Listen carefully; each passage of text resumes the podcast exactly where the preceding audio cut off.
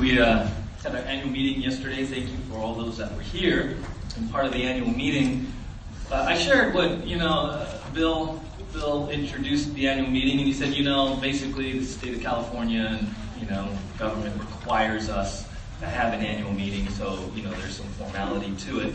Um, but really beyond that, the, the context of an annual meeting isn't just to fulfill, uh, you know, corporate regulations. It's really a celebration. It's really a, a meeting to recognize the supernatural nature of what God has been doing and is doing. Amen? So, so yesterday we celebrated 2018 and, and, just God's abundant provision, changed lives, salvation, people coming into covenant with the church, um, new ministry leads stepping into position.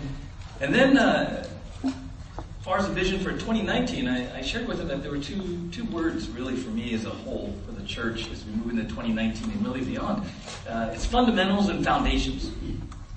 Fundamentals and foundations, right? And and we've been looking at fundamentals, you know, kind of through the, the lens of football, right? The fundamentals of football. And, and, and you might ask yourself, why are we camped here? Why, what's so important about fundamentals, right? Can't we just move on to some meat, right? To the good stuff, right? Well, well, fundamentals are important because fundamentally, what they train us to do, what they prepare us to do, our hearts to do, uh, is for outside of here.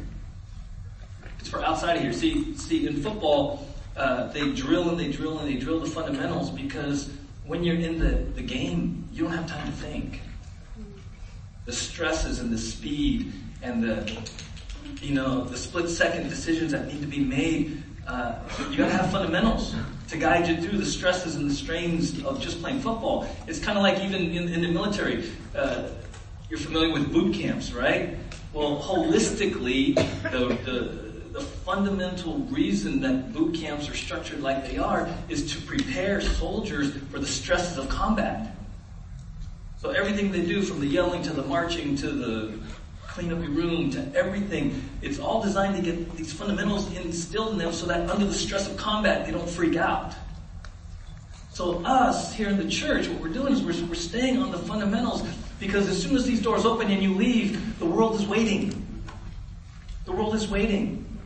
And situations are going to come across your text, your email, your phone. And the question is, are you fundamentally ready?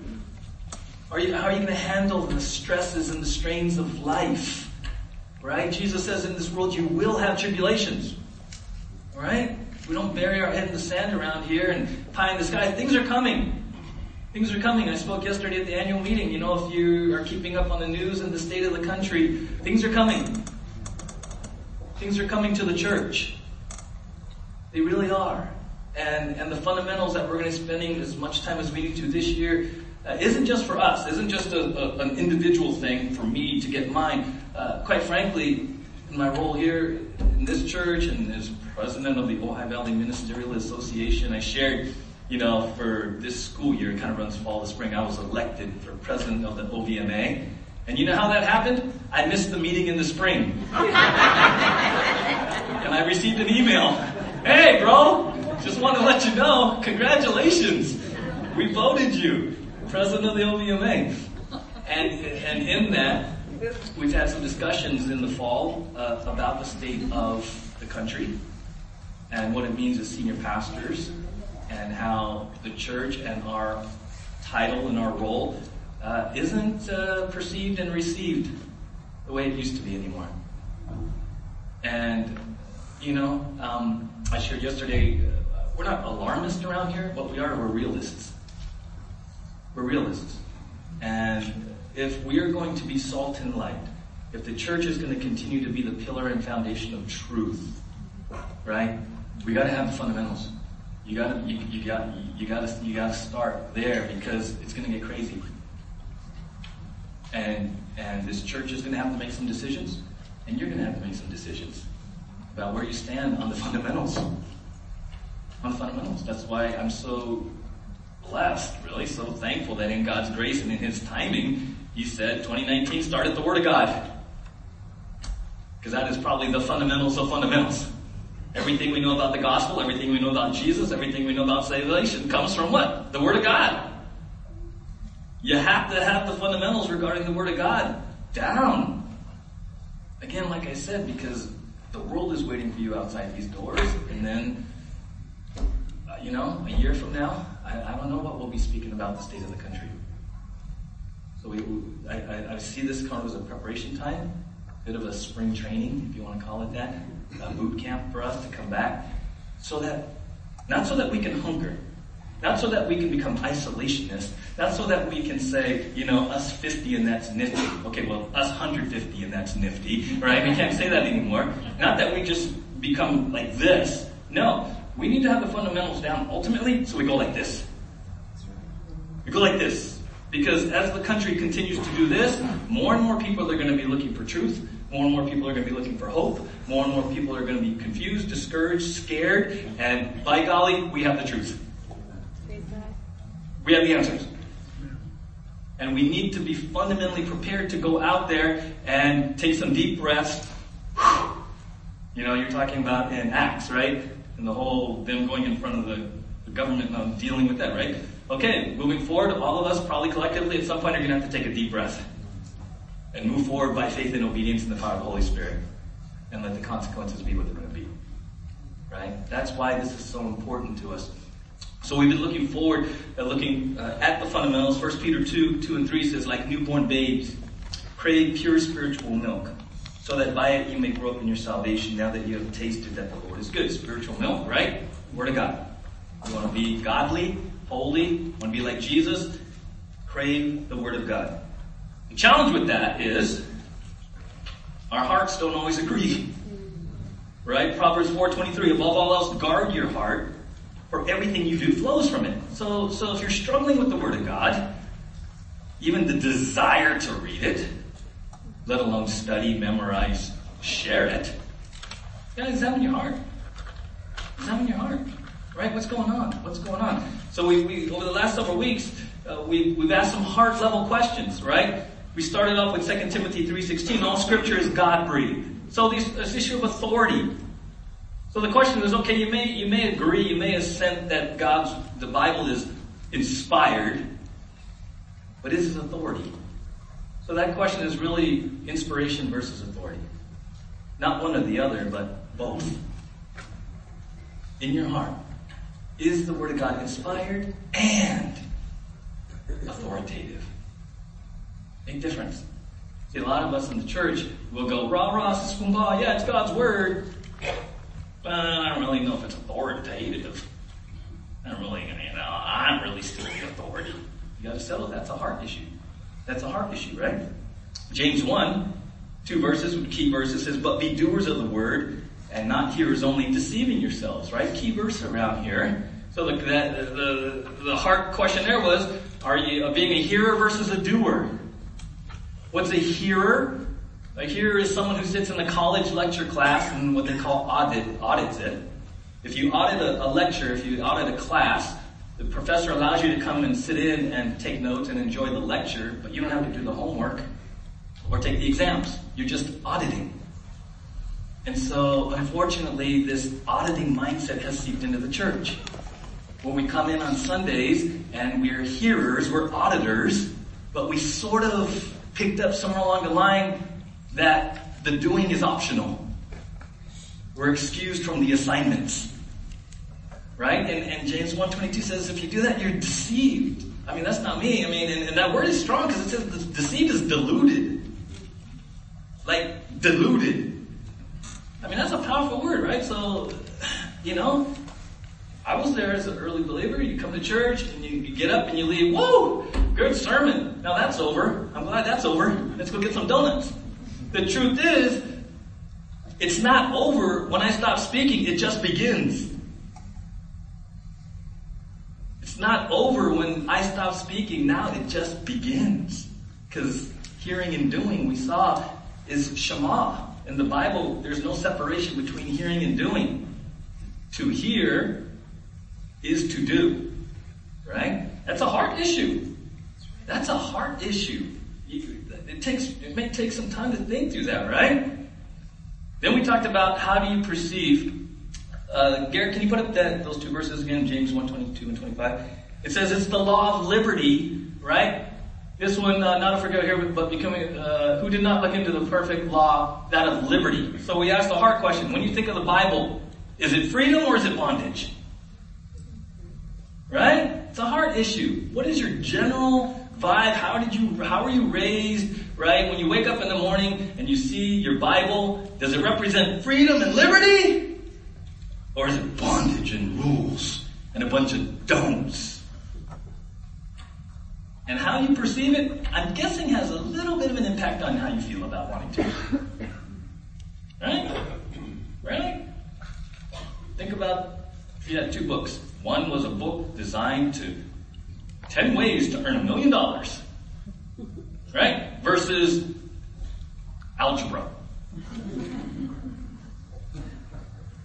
Which one are you going to gravitate towards? Your math textbook or 10 ways to make a million dollars? Well, how do you view the Bible fundamentally? Heart, heart. Is it like this God's textbook? Or is it, man, it's liberty. It's true joy. Man. Right?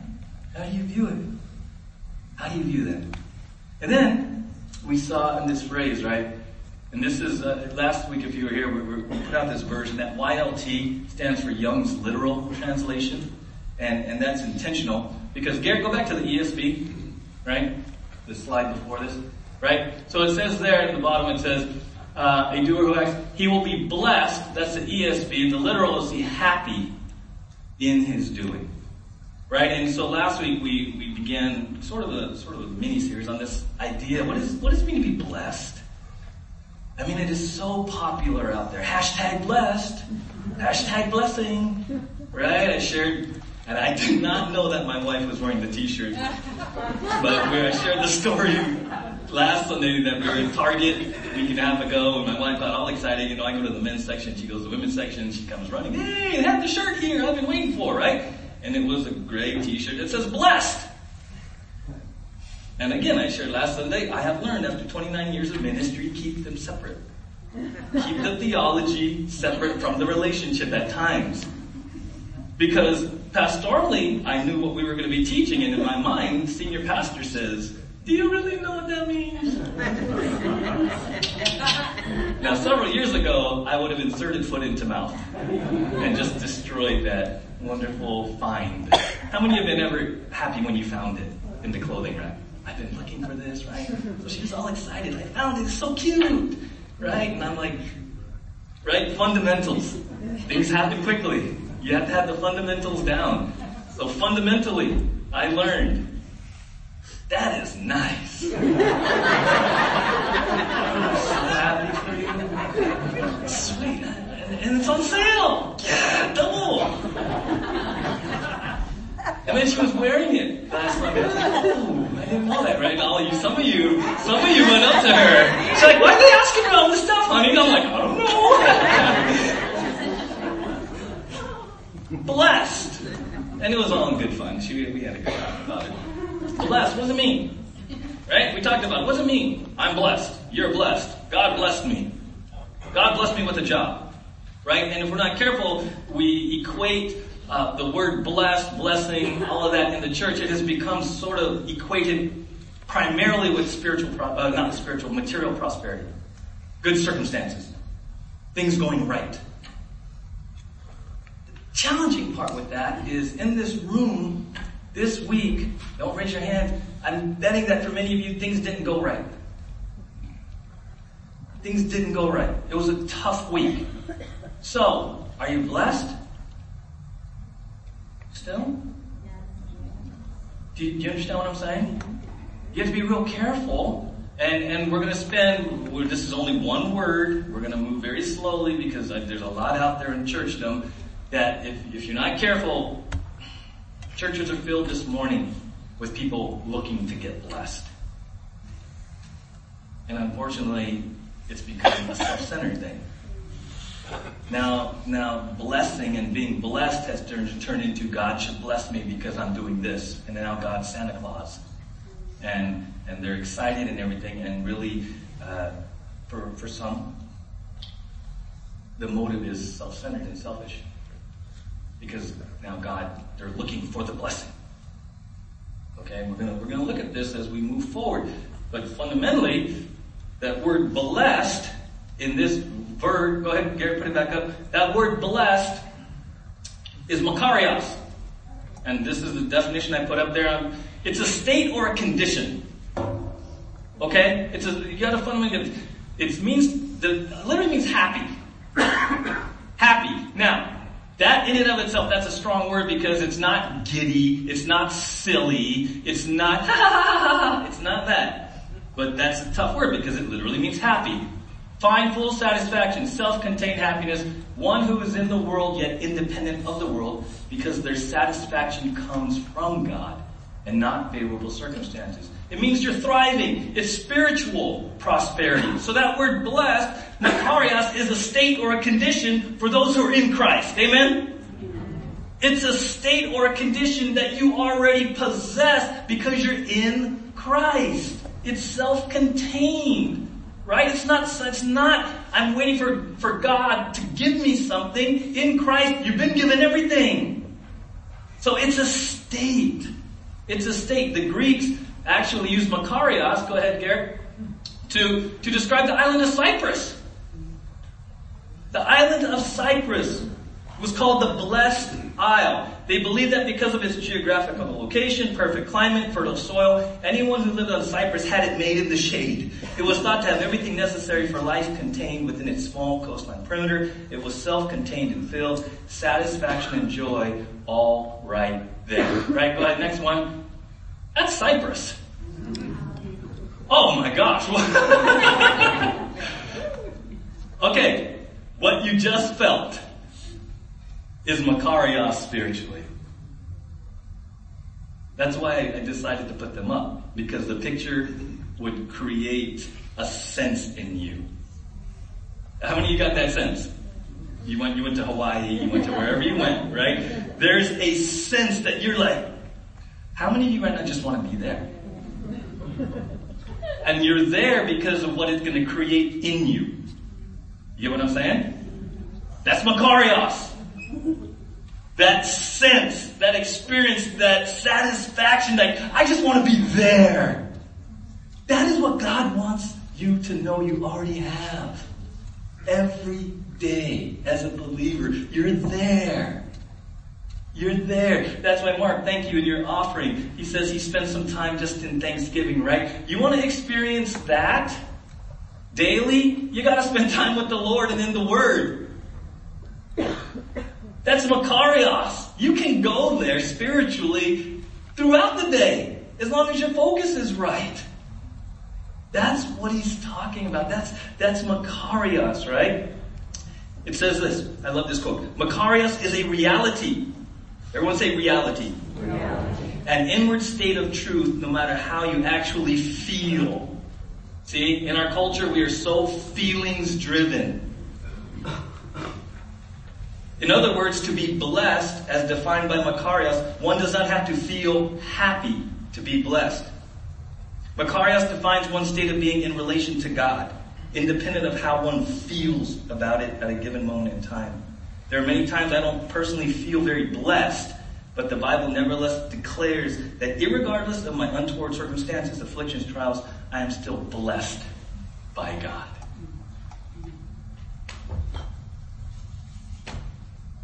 Right? Now, for some of you, how many of that is good news? How many? Okay, take this the right way. You gotta notify your face. I just don't get why the church is just so somber and sullen. I'm blessed. Karios, man. Karios. Yeah, Karios, dude. It's like I'm blessed. Come on, man. How many of you are blessed? You are blessed. Come on. I mean, the Bible says you've been given everything you need for life and godliness. The Bible says you have been given every spiritual blessing. different word. We'll get there, right? The Bible says he will never leave you nor forsake you. The Bible says you are complete, loved, accepted, and pleasing. The Bible says your name is written in the book of life. The Bible says if you died right now, you'd be in a better place. Praise the Lord, brother. I mean, come on. Why, why, why, when did the church get so bound up? Why are we so bound up about enjoying what's already true? Why are we so fearful? And I gotta tell you, if you let this joy, the joy of Makarios out, the world out there, this community will stand up. Yes. yes. Because I gotta tell you right now, there are people around you in your neighborhood, your neighbors, uh, your coworkers, your friends, who are, are, are, are just desperate for a sense of Makarios in their life. Desperate. And here we are, the church. We, we have it all. And I'm not talking being weird. right? We were talking earlier this morning, the leadership. We meet, we talk about the service and everything. And it's like, when did be sharing your faith and inviting people to church and talking about joy and blessedness, when did that become weird? Weird. Like, like Tyler likes likes to ride, right? So he'll just go up to the guy, hey man, I ride, you wanna go on a ride? Not weird. Not weird. It's not like, hey, God's got a plan for your life. Just to ride with me. Why did it get weird? Did, I know I know it's a tool, okay, I'm not I'm not being disrespectful, but come on. Come on. How many of you have ever eaten at a wonderful restaurant and just had to tell somebody about it? Did it get weird? Thank you, Randy. I appreciate that, right? Did it get weird? Did you have to get all weird about it? Like, hey, can we meet? I got something to share with you. Serious. We ate at a very good restaurant. How many of you ate at a restaurant and just it just came out? You, you're, you're with somebody and you're like, dude, last night I had the killer steak. And it was just normal and natural, and your enthusiasm and your exuberance, your experience just came out normal, and they were actually excited because you were excited. Right? That's what I'm talking about. We've just got to get over this. Yeah, I'm glorious, man. And, and I was thinking about, you, you remember that song, If You're Happy and You Know It? Right? See, now it's a whole biblical, just changes everything, doesn't it? If you're Makarios, then you know it. The problem with the church is you don't know it. Isn't it? Think about that. If you're happy and you know it, clap your hands. Clap your hands, right? Right? Do you? Do you know it? Not just here, but experientially. Do you know it? See, because I gotta believe if you're happy and you know it, you uh, you just clap your hands. You won't even have to be told to clap your hands. You'll just clap your hands. If you're See, you just said Right? Now, I get this. Here, here's, here's, I think, maybe one of the, the challenges with this. If you watch TV, if you've been exposed to various uh, parts of the body, the church, the pendulum may have swung. And you see people very exuberant and prosperity and uh, God's blessing and the prosperity gospel, and they seem to be really excited on this end. And everyone over on this end Very serious. Church is a serious thing, right? You come, you sit in rows. Thou shalt not speak. Right? Rise, sit, rise, sit. For those of us from other traditions, you kneel every once in a while, but rise, sit, right? And so the pendulum is kind of here and you're trying to figure this out. You're trying to figure this out, right?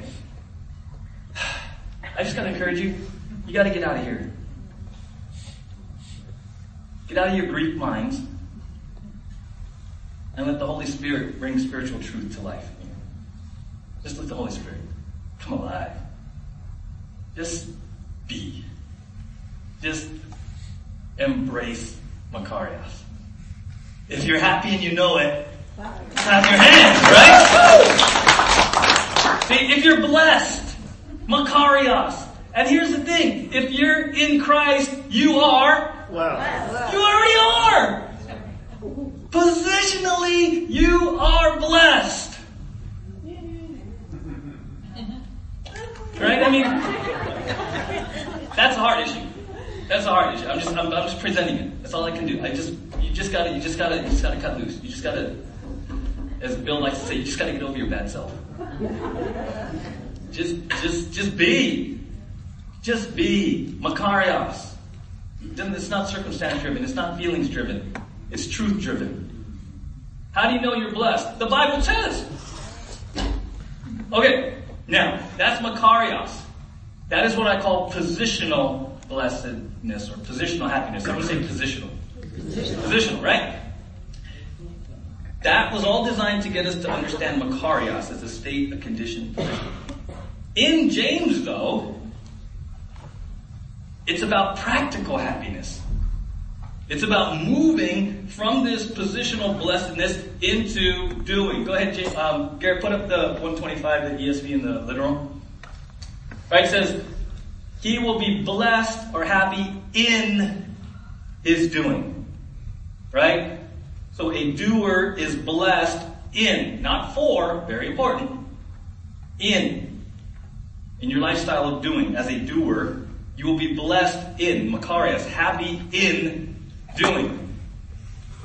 You notice the title of the sermon is Happy Obedience. That's kind of a heart issue challenge just right there. That's why we're going real slow. Ever hear the word oxymoron? An oxymoron is a figure of speech with words that seem to contradict one another. All right? Here's some example of oxymorons, right? Plastic silverware. Okay. Right? Plastic silverware, right? Working vacation. right? Right? Deafening silence. Right? Jumbo shrimp.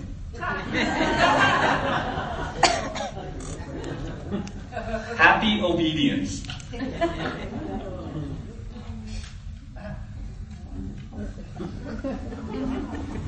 Can those two words lay next to each other, Mark? Happy obedience? That an oxymoron? Because for some here, those two words seem to contradict one another.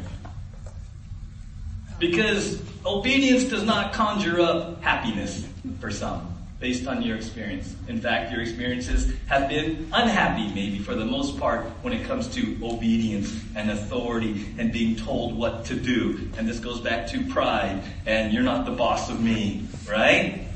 Right? Happy obedience. It's a challenge. It's a challenge, right? It's a heart issue. Do you really trust, do you really believe God that happy obedience is even possible? And that's where you're going to have to work through. Being told what to do, even by Him. Alright? How many of you, for the most part, speaking very generally, so we're safe, how many of you, for the most part, have had unpleasant experiences with being told what to do? It's just not a very particularly happy word. Okay, you can, that's very real. That's very real. So you're going to have to accept the fact that you're going to have some real challenges, maybe, with what we're about to talk about because James says you are going to be happy. It's a promise, it's a truth that we will be happy in obedience. That right there is fundamental foundational. You gotta, you gotta, you gotta settle that issue. Do you really believe that? Do you really believe that? Because here's the thing. These doors are gonna open and you're gonna walk out hopefully to walk in faith and obedience. But is that to be a happy thing for you?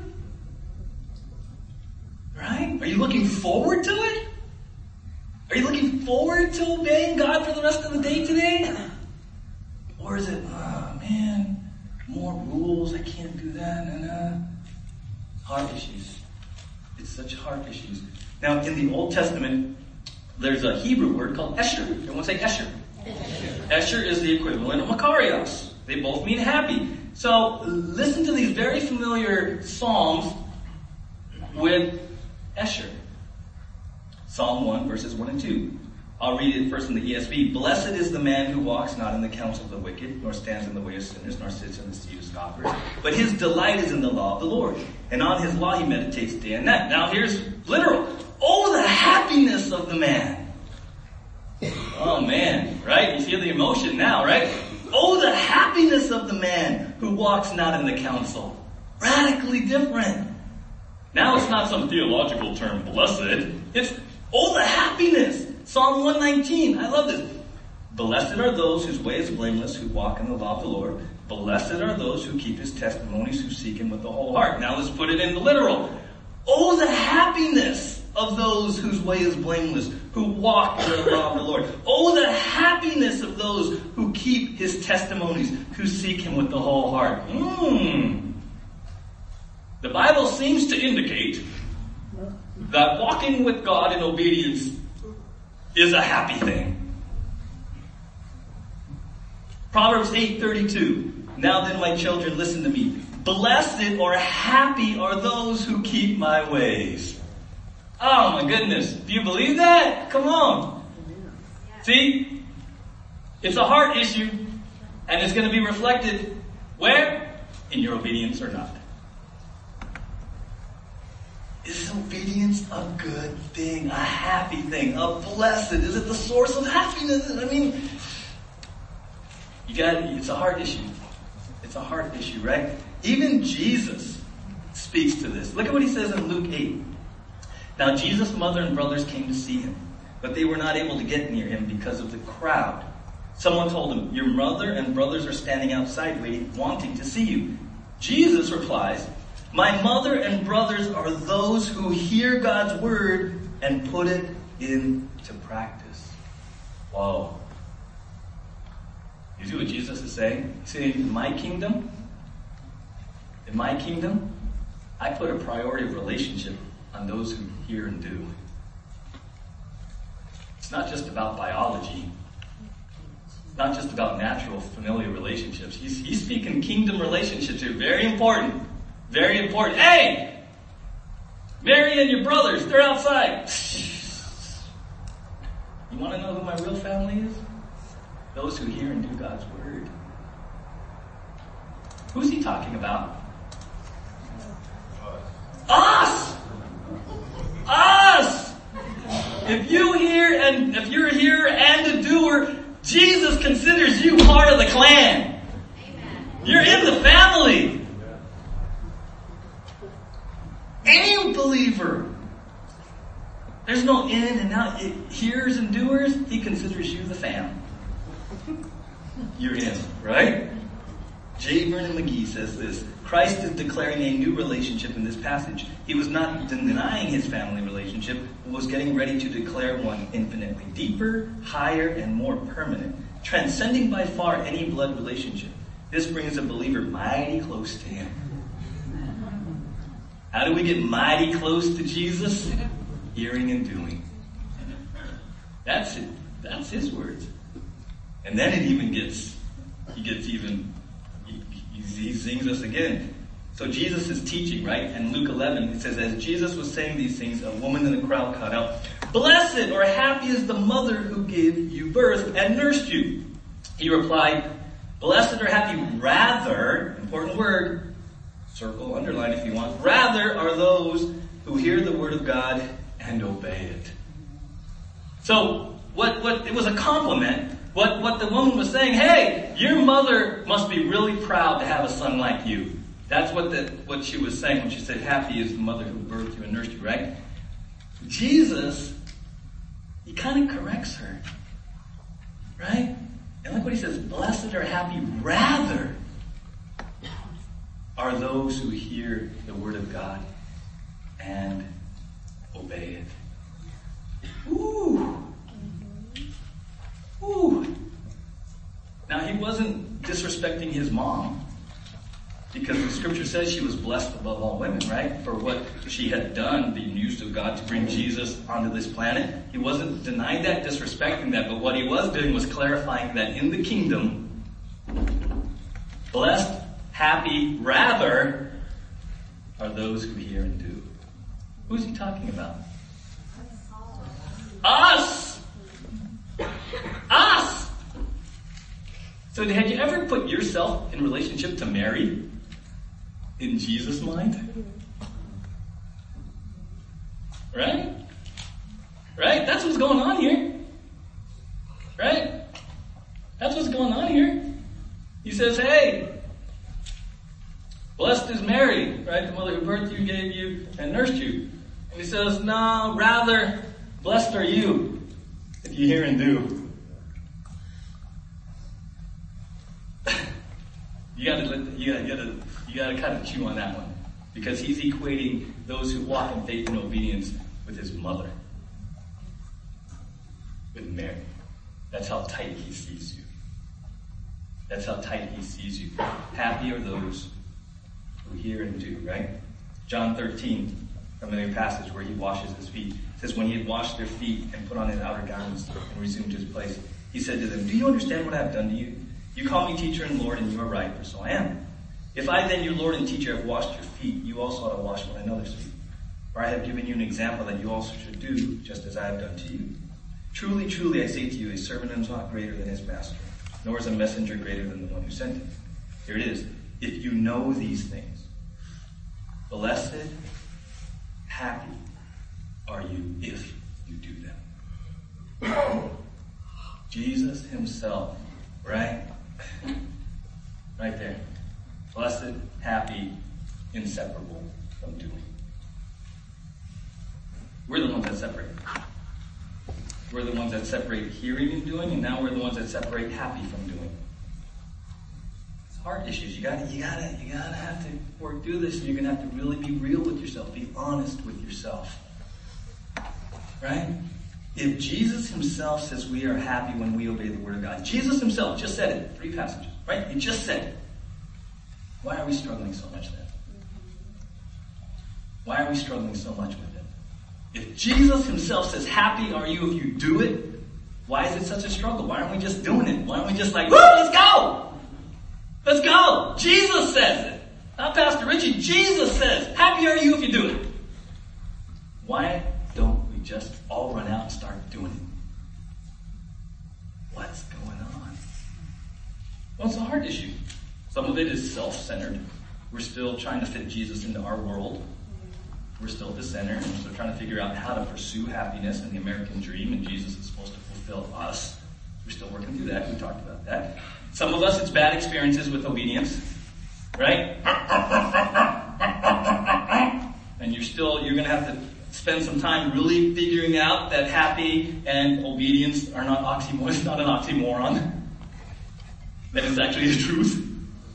Right? Some of you have to gonna, gonna have to just work through that. Trusting and believing that happy and obey go together biblically. Remember, this is biblical, right? 1 John 5, 3 says this. For this is the love of God, that we keep his commandments. It's a love issue. And his commandments are not what? Burdensome. So why don't we, why aren't we running out there obeying? Why, why, why is this struggle to equate happiness and obedience? Quite honestly, many of us see obedience and his commandments are burdens. They're burdens. More to do.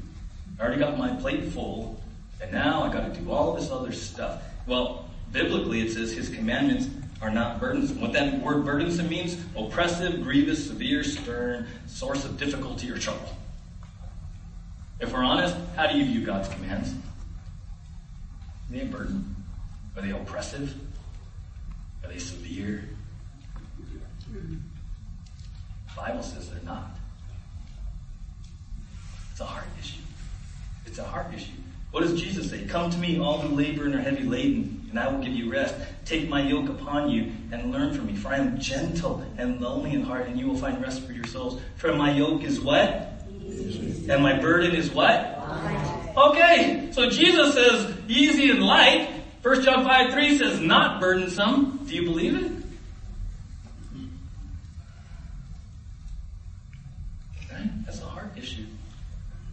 The rich young ruler says, Hey, Lord, how do I, what must I do to inherit eternal life? And he says, Hey, you know what? Matthew 19, he says, Jesus said to him, If you would be perfect, go sell what you possess and give to the poor, and you will have treasure in heaven. Hey, and come follow me.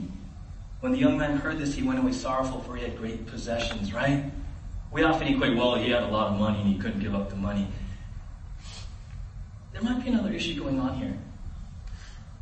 Did he really trust that giving it all up would lead to greater happiness? Or is he still clinging to his possessions as the source of happiness? So in your life, in my life, what's the source of happiness? Where are you looking? Where's your security? Where's your blessedness if you're honest? Because Jesus was asking him, hey, trust me. Come follow me and you'll be blessed. And then trust Jesus. It's a trust issue. Right?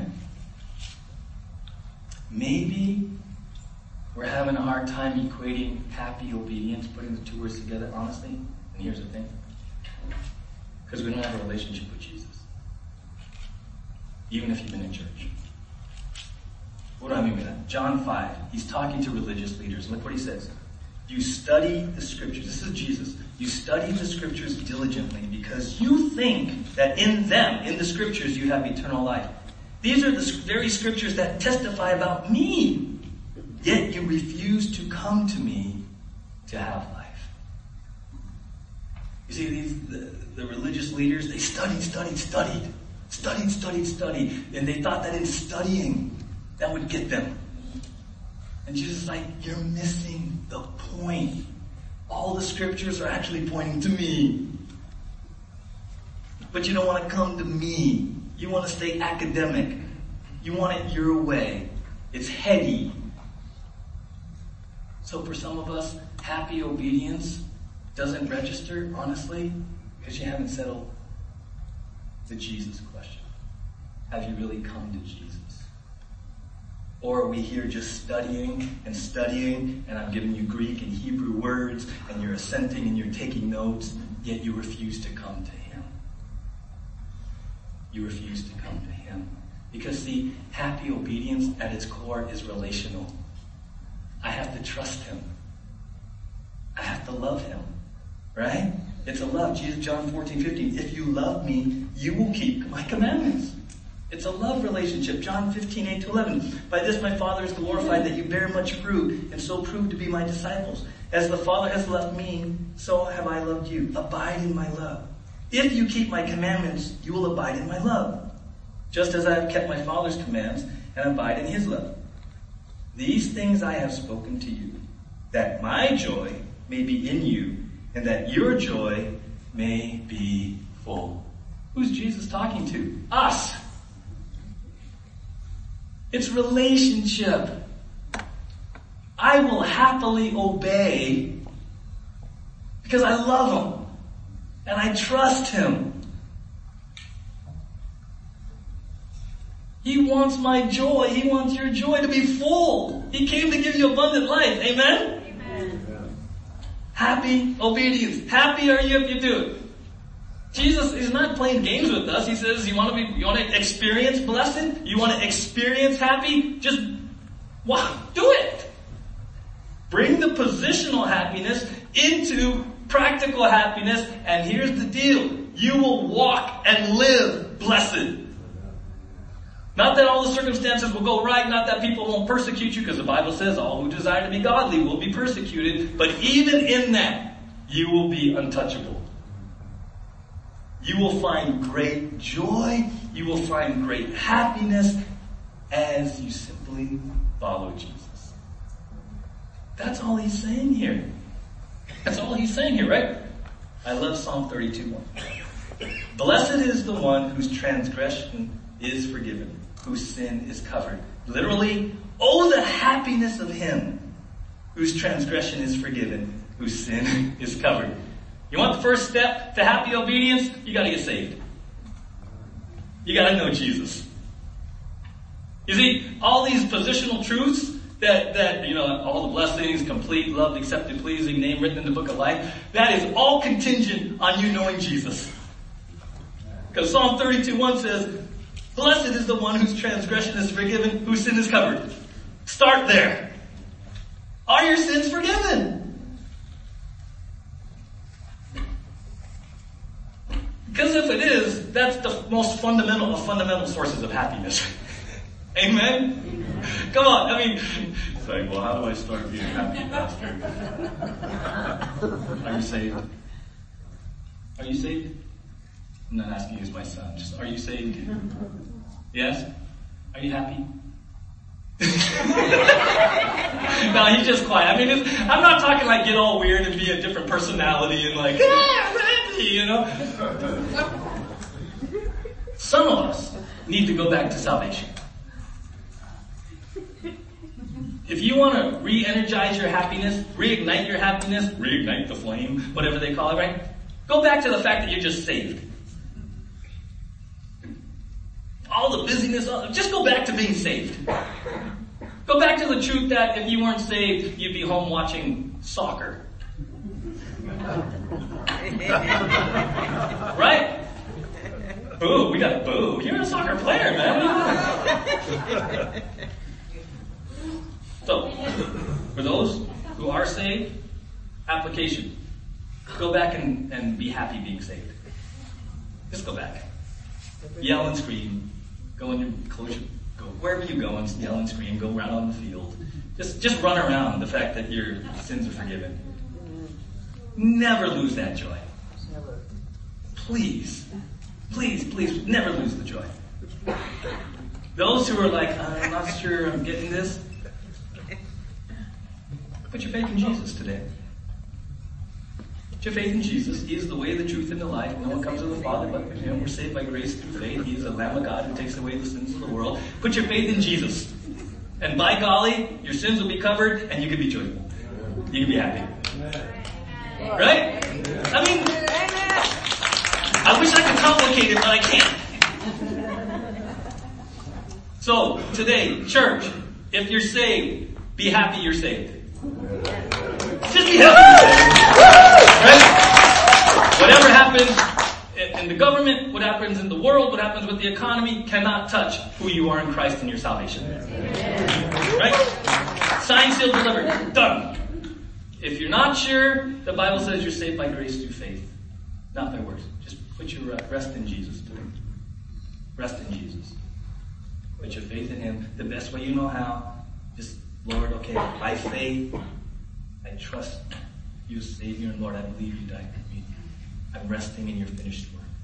I may not understand it all, but I'm resting in you, Jesus, as my Lord and Savior today. Thank you for dying.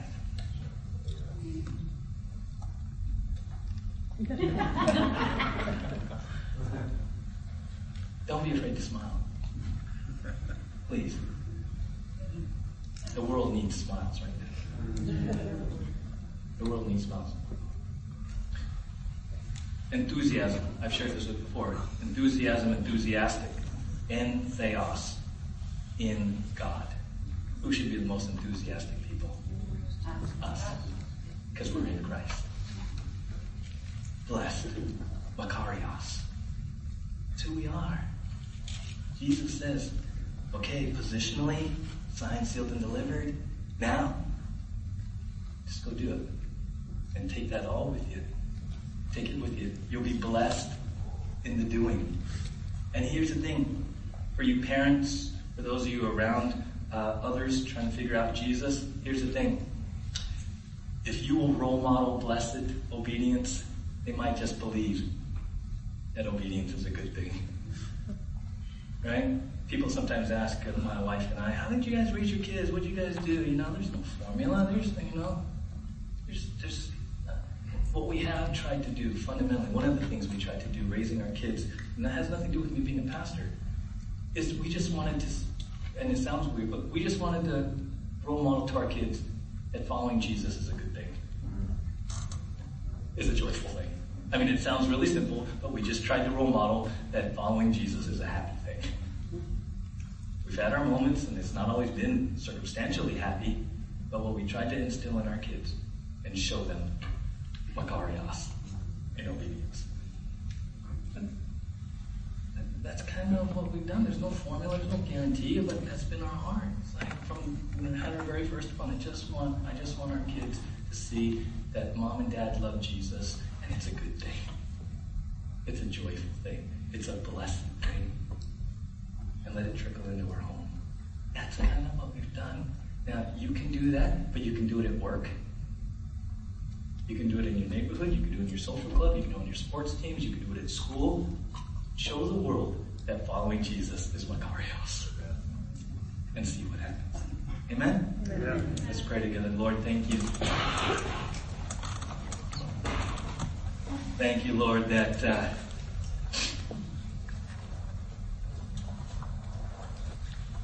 we are positionally blessed. And today we've learned that Makarios happens as we obey, as we walk in obedience. And so, Lord, today maybe we just need to go back to our first love and our first moment of extreme happiness when when you poured your grace out and, and the scales came off and we said, Hallelujah, I am. Hallelujah, my sins are forgiven. My name is in the life. I am forgiven. Oh, the happiness. Oh, the happiness of that moment. That truth. That truth that you're saved, delivered. And then, Lord, I pray for those today that that aren't sure. They know a lot of the Bible or a little of the Bible, and, and yet it's all about Jesus. Jesus said to the religious leaders, You study the scriptures, but you don't come to me. So I pray for those today that have not come to Jesus, whether it's their first time in church or it's 200th time in church. May you not come to Jesus. Come to Jesus this morning.